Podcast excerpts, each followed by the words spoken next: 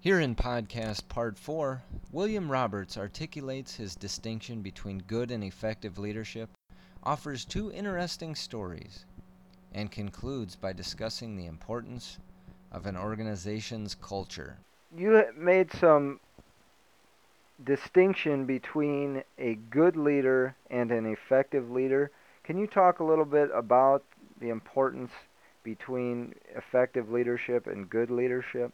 Right. I, you know, and I, I don't think a, um, you know, I probably could have been more articulate about that. I'm not sure it's that, that you can be a good leader without being effective. I, I don't think you can. But clearly, you can be an effective leader without being good. Um, now, to have the term good make any sense uh, in that context, you've got to believe in some fundamentals you know that takes me back to republic or that kind of thinking. And you know sure. i think there are things that are some things are fundamentally good and some things aren't. You know uh you know others can argue that good is whatever we define to be good. In fact that was one of the central the one of the arguments uh the dialogues between socrates and and uh, thrasymachus in book 1 of the republic was was actually on that on that point. If you believe that there is such a thing as, but there are some things that are fundamentally good, you know, then I think you can say that you you know you can be you can be an effective leader without being a good leader, but it's hard to but you can't really be a good leader without being a, an effective leader. You know the the example I used in uh, or the point I made in, in in the written comments to you was that some might interpret the word effective effective to mean efficiently producing a result and you know Mussolini got the the trains to run on time, but was he an effective leader? So I you know I think you know I think we ought to use the term good, and we ought to think in terms of good leadership, and uh, and uh, you know a good leader is someone who's effective, who by virtue of her uh, or his presence or encourages an organization to do a better job achieving both long and short term uh, goals than would have otherwise been the case. But at the same time, you know, I, I, I, to be a good leader, uh, that person needs to, to, to do things to lead an organization in a direction which makes the people who comprise it better, not only better off, you know, but better and better off that had that leader not come on the scene. Sure. So, you know, in other words, the point is a leader must make a difference in a positive way. And again, you got to believe in some kind of that there's some sort of that, that there are fundamentals, or the word positive doesn't make any sense. Sure. And so, so to put it another way, you know, to use a, another term, a, a term of uh, Coach Holtz, you know, a good leader uh, is significant. Mm-hmm. You know, a person who's significant uh, has a positive impact, you know, on on on those with whom he has contact uh, or she has contact, has a positive in- impact on on colleagues and coworkers, and does positive things for for the customer, you know, and for the community. Sure. You created an important distinction between good and effective leadership, and I'd like you to talk a little bit more about uh, effective or good leadership. Right. I, I've continued to think about that as, a, as I have about so many of your questions. Uh, I've continued to think about how I would describe effective leadership. And, and as part of that process, I remembered some, some memos I'd written. And, uh, and there's actually a recent email, and I went back and I pulled some of those things up. In doing so, I, I, I found a few thoughts and comments I thought it worth uh, while to pass on. Okay. From a memorandum of mine dated February 21st uh, of last year, 2006. An entrepreneurial, growth oriented enterprise requires leadership. Management tends to the status quo. Leadership seeks change. Management controls and cautions. Leadership inspires and takes the initiative. Management manages problems leadership finds solutions. From, from that same memorandum, leadership is defined by what it does, not by what it oversees.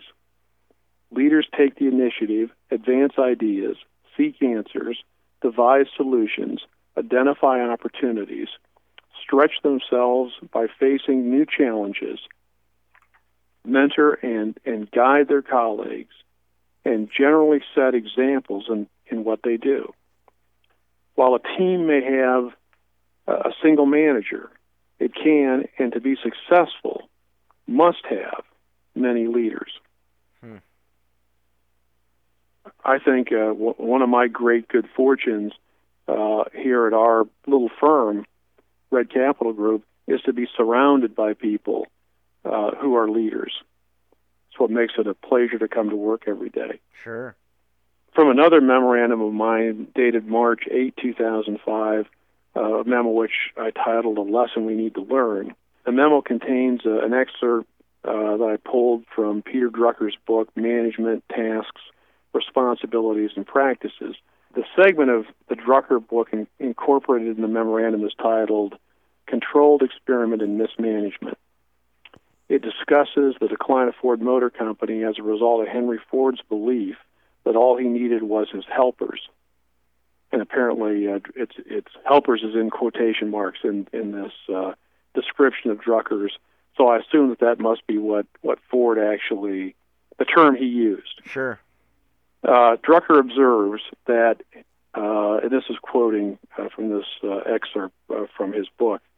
Henry Ford struck stuck uncompromisingly to his convictions.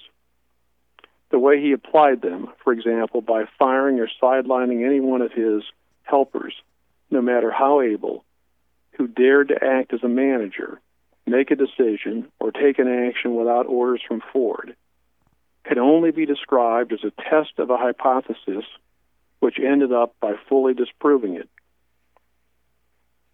as I mentioned, I'll get you an electronic copy of this memorandum so you can attach it. But um, I want to note that in the memorandum, I observed that when Drucker uses the term management, he doesn't mean management narrowly defined as some sort of command or control arrangement. Uh, and I think that's obvious from the above cited quotation. Uh, by, by management, I believe Drucker means a lot more than establishing the direction for and exercising control over part of a business. Management for Drucker, management and leadership for Drucker, uh, as as I see it, are inextricably uh, linked and intertwined.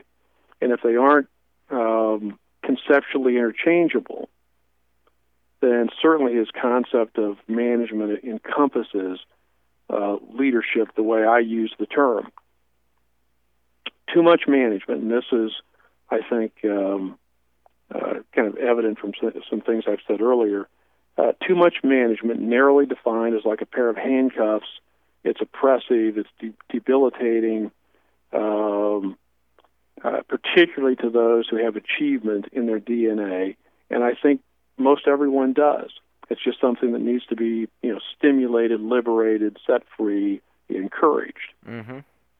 Uh, leadership, on the other hand, or management with leadership at its core is liberating, inspirational, and empowering. Uh, and then the, the final the final piece of an email. This is a recent one I wanted to, to share with you. Comes as the result of a uh, thinking about a, uh, a discussion we had here just a few weeks ago. Some of the uh, the, the, the senior leaders at, at Red Capital sit down from time to time to discuss strategy, tactics, performance, things like that and and we had a meeting like that earlier this month, and uh, and I sent the following email uh, regarding our discussions to the group. Uh, the key in these discussions going forward, in my view, is to focus primarily on what is going to be done and how obstacles will be overcome. Looking ahead is creative and strategic. Discussing tactics to overcome impediments is energizing both are the stuff of leaders. Looking back and spending any more time on obstacles than is necessary to understand them uh, is the show and tell stuff of managers. Hmm. Clearly, some looking back is necessary. We need to know what our financial results were by way of an obvious example. But good fortune and fortunes will be made tomorrow. Right. Now, many of my comments suggest that I'm critical of or look down on management. That's not really the case. Management is crucial. It's just that there's so much more emphasis on management in school, and as people come up through the business ranks, particularly in large organizations, while in contrast, the opportunities to learn to how to lead are relatively few and scattered, that I I just feel a need to emphasize uh, the importance of leadership and to encourage leading. We've talked about Patton a little bit. Uh, Patton may or may not have been a great leader. There's, there, you know, there are mixed reviews on Patton. Sure. But let's just let's just stimulate for a moment that, or let's just stipulate for a moment that he was. Let's just stipulate for a moment that Patton was was a great leader. No, no matter how great a leader Patton was, absent the ability to supply his army with food, fuel, ammunition, medical care, uh, you know, and the other necessities, success would have eluded him in North Africa and in Europe. So I emphasize leadership not to di- not to diminish the value of management. I acknowledge its value. Patton couldn't have succeeded without very high quality management. I emphasize leadership because many organizations feel that management, which is much more readily available than leadership, is enough. It isn't. It's it's it's not even close to being enough. Coloring inside the lines has never produced a great work of art. Hmm. In management, you know, management colors inside the lines, while leadership says, "Let's sketch some new lines." Sure. Now, why do you think that is that you know management is is taught more in school? Management is the thing that's gotten more attention and maybe has I don't I mean you didn't say this directly, but basically that you know maybe it has a little more credibility. People are willing to spend more time on that than to spend the time and effort on teaching and um, working on leaders and leadership skills, the soft skills. Why do you think that is? I think well, that's a really you you know your your questions really are good questions. As with so many questions, I don't really know that I have the answer, but I'm going to speculate anyway. Two, as you were asking that question, two uh, you know two thoughts kind of came to mind. Okay. Uh, one is there was a time when businesses were organized in a way which placed a real premium on management.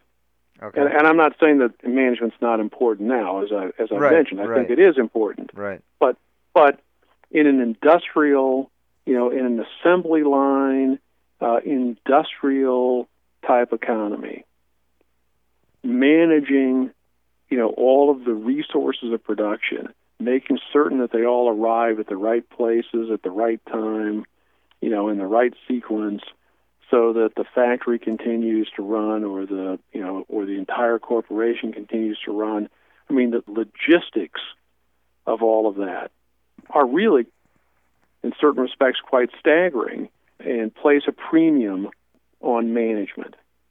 You know, so and there was a lot of study done about assembly line production and, and how to manage it, how to organize organizations, uh, or how to structure organizations to to to function in that type of uh, of society and and what employees needed. I mean, Maslow's hierarchy of need. I mean, all this stuff came out of you know came out of uh, the industrial period of thinking, Right. and all those things became things that are you know that are relatively uh, easy to teach. Sure. I mean, maybe not all that easy to learn. I'm not saying it's easy to learn how to be a really a great manager. I don't know that that's any easier to learn than than than how to be a leader. But there's all of this uh, material available to allow it to be taught. Right. You know, books of all these books about management and all of these studies and the things that grew out of out of uh, out of our the, our industrial age you know we're just we're just coming into a, a new time. So so the, the the two things that popped in my mind were, uh, well, there was a time when it was really very important during what and during that period, leadership is as we're using the term maybe was not quite so important, you know, except at the very upper echelons of a corporation. Sure. And then there was all of this study done and research done, and all these books generated, and and, and there were. Uh, it just became there are kind of rules, if you will, for managers. Right. You know, uh, you know, you can. It may not be easy to learn, but you can instruct it. So, what what what can be taught gets taught. So now here we are in a in another age, uh, the beginning of another age, or maybe a little further into a new age than some than some realize. You know, the knowledge society or a society in which uh, the, the the real uh, the real value uh, in many companies is in people, you know, not in capital, you know, not in equipment and machinery. Uh, it's in you know it's in creativity and uh, and, and thoughtfulness and, and leadership. Uh, and maybe we maybe academically uh, we just haven't caught up with it yet. Hmm. Do you see that? Take, do you see things taking place in the next decade that that will allow well, some catching up to take place? Isn't that kind of what you're doing? Isn't that the void in a way? The void you're feel, uh, filling. I think so. That's true. Yeah, I, I do too. right. I mean, I think you're a you know you're you are a uh, you are stimulating a new way of thinking about how businesses, not just businesses, but non-governmental organizations, government, nonprofit entities. Sure. I mean, we all face the same sorts of challenges, and you're sort of stimu- I mean, you're stimulating thinking in that area. Sure. You're you're the you know your website and uh, the material on it and the interviews you do it's becoming a great resource for teaching leadership sure. or at least getting people to think about leadership. Sure. Okay. That's the best i that's the best i can do on on that. I you know that's that's, well, that's something i'm going to keep that's uh, that's something i'm going to keep thinking about. Well, those are great thoughts. Very very insightful. The other thing that we were going to discuss is your story.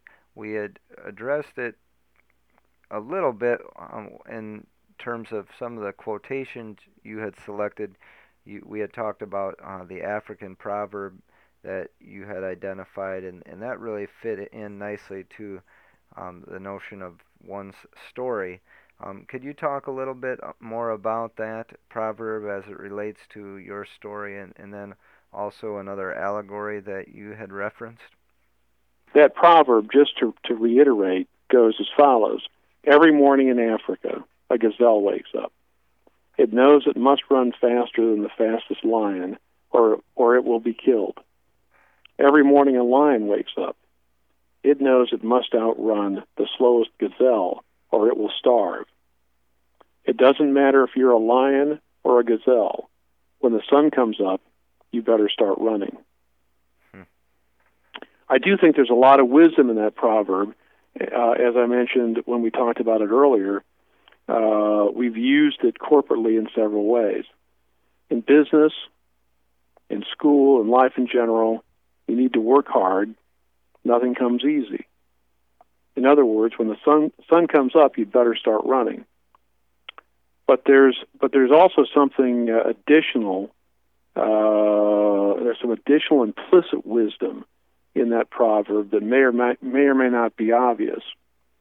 Note that it does, doesn't say you'd better be running all the time. Today, um, so many people are plugged in by cell phones and Blackberries and other devices that, that I don't understand or don't want to understand uh, mm-hmm. to a world economy that is to say, to markets and business activity upon which the sun never goes down, that they try to run and perhaps feel that they must be running all of the time. The fact is that absent time for thoughtfulness, there can be little real strategic thought. And absent strategic thought, there can be little real leadership. Perhaps that's why so many companies uh, appear to be trying to outsource their strategic thinking to consultants. And I just, I just don't believe you can successfully outsource either strategic thinking or leadership. And you know, I think people who want to be leaders uh, need to unplug, uh, at least from time to time. Sure. Oh, I agree, and I agree with you that that, that is not taking place. It's kind of like, you know, what Covey calls, I guess, sharpening the saw, where you need to need to definitely be able to to step back from time to time, or boy, you just you really get locked in and aren't able to see that big picture. Right, and, it, and it's addictive. Mm-hmm. It's addictive. I mean, I don't know how to deal with this. Maybe somebody has an answer to this. You know, you come into the office, uh, and the first thing you do in the morning is you turn on your computer. At least that's the first thing I can do. And you've got these emails. Right. You know, and you feel compelled to answer them.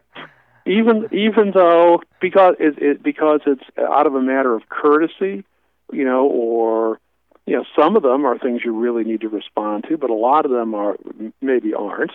Sure. It's too easy too easy to hit reply to all, you know, and pretty soon you've got the whole world in this email loop. so it's really hard to unplug. mhm. Your your question was was really a more personal one though, and we I got off on a tangent there a little bit. Uh, personally, I do identify with that African proverb, uh, except, and I mentioned this when when when we talked at the end of our last conversation. Uh, I don't really want to be uh, associated with a firm, uh, and I personally don't want to be uh, a lion that's just a little faster than the slowest gazelle, or a, a gazelle that's just uh, a little faster than the fastest lion. If, if, if we're lions, then we want to be the fastest lions, Sure. and if we're if we're gazelles, we want to be the fastest gazelles. Just getting by, survival—that's not the goal. In fact, it's not good enough, for me at least, to be center of the pack or to perform in line uh, with with others, with benchmarks, with peers. Uh, the goal, I believe, should be to be the absolute best. Hmm. I'm not not naive. I'm not naive enough to think that that will always be the outcome. Indeed, it may not often be the outcome. It, it, in fact, it may never be the outcome. But if you don't make that the goal, how will you ever find out how good you might become? Sure. And then the other, the other, when as I thought about this, the other, uh, the other story that came to mind uh, uh, is is in Republic. We talked about uh, Plato uh, in our conversation a week or two ago, and talked a little bit about Republic. There's a there's a there's a story uh, in Republic Seven that I find very uh, insightful. Uh, Socrates, speaking with Glaucon, describes reality and the quest for understanding in terms of life in and an effort to escape uh, from the cave. The story is it's generally known as either the allegory of the cave or the myth of the cave. To summarize it succinctly, uh, uh, Socrates posits that we're all chained in a cave with our backs to a wall. Our heads are chained. We can't chained. We can't turn our heads. We can just look at this, the, the at, at at the wall in front of us. We're chained to one wall, and we're forced to look forward. Behind the wall we're chained to, there's a great fire, and in the light of that fire, puppets are manipulated, and they cast shadows on the wall. We see those shadows as reality. We, we've known nothing else. So that is reality to us. Sure. Occasionally, he argues, someone breaks loose from those chains and, after considerable effort, climbs out of the cave into the sunlight. When he arrives, he's blinded by the light. He stumbles around like a fool. Uh, but, but eventually, his eyes adjust and he begins to understand reality. Looking back into the cave, He sees the fire and the manipulation of puppets and the shadows, which many others see as reality. When he re- and he's he's actually he's actually compelled to return to the cave. Okay. And and, what, and when he returns to the cave, he's compelled by his his need to share to share the truth. Mm-hmm. This is, in a way, a, a sort of uh, autobiographical story for Socrates. In any event, as well as a, a kind of allegory for life and for the quest for truth and many other things. There's a lot of dimensions in uh, in, in Republic. In any event, when this individual who has escaped uh, and uh, and has seen the sunlight has, and now understands reality, returns to the cave to share the truth with those who who are still chained to the wall. They believe him to be a fool or a liar or worse. And remember, his light, his eyes are now accustomed to the light. So when he comes back into the cave, he stumbles around again like a drunkard. Hmm. And and quite likely, those he is attempting to help fall upon him and kill him. The city, as the saying goes, always kills Socrates. Hmm. Now, what what's the point of that story? Well, there's lots of points in, in Republic, but my point in relating it is that a life, it seems to me, to have been well lived, must be a quest for understanding. Leadership requires the leader to do her or his best to get at least an occasional glimpse of reality and somehow to share that glimpse with her or his partners, colleagues, and customers. I don't presume for an instant that either as a person or as a leader I will make that metaphorical Socratic climb out of that allegorical cave, but there is enormous value in the effort. If nothing else, it's important to remember that our understanding is highly imperfect. That is to say, it's important that we that we know that we don't know. Knowing what you don't know, or and knowing that you and knowing that you don't know, are valuable attributes. Sure, I think that's a terrific example of, of a story to use. In fact, both of those are. Oh, good. I'm, I'm, I'm glad you. I'm glad you led me down the right down the road to the right sort of uh, right sort of response. Thank you. I got one more thing I want to share with you. Terrific. As you can tell from our discussions, I think a great culture is very important, and I think values must be at the core of a great culture. When we formed Red Capital Group in 2000, we spent a lot of time thinking about what was important and about what sort of organization we wanted to be. Uh, that that thinking gave rise to our 21 covenants, and I'll just read you a few of those. Okay. Actually, the, of the of the 21, the first rule and the 21st rule are the same because uh, the first because it's the first and last thought we want to have uh, in in any sort of dealing. And the, so the first rule and the last rule are both always do the right thing. Hmm. And then just skipping around uh, to some of these others, where others see problems, find opportunities. Be consultative. Two minds are better than one. Hmm. Be attentive to detail. The details can kill you. Hmm. Be aggressive. The world will not come to you learn. Knowledge is both power and the key to success. And and finally, here's the eighth one. I there was there were four. That was four or five different rules. Uh, the eighth one is think of your colleagues as customers. Think of your customers as colleagues. Hmm. Value them as people. Treat them as you would like to be treated. And and there's like I said, there's there's 21 of them, but that's sort of a sampling when I look back at my time at Red, I want to be proud of what I helped create. And when others look back at their times at, at Red, I want them to be proud of what they helped create. helping build an organization that delivers the goods, whatever those goods are, victories, profits, whatever, is only a partial measure of any organization.